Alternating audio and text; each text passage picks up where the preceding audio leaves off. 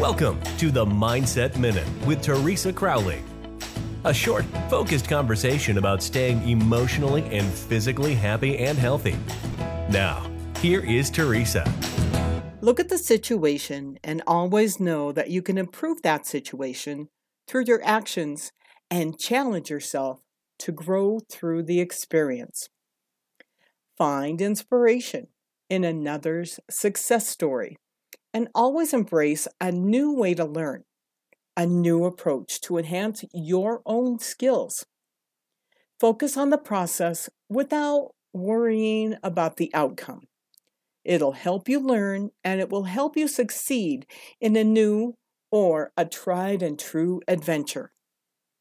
Thank you so much for joining me on the Mindset Minute. If you want to share this with your friends, I would appreciate it so much. Tell them to go to iTunes and sign up.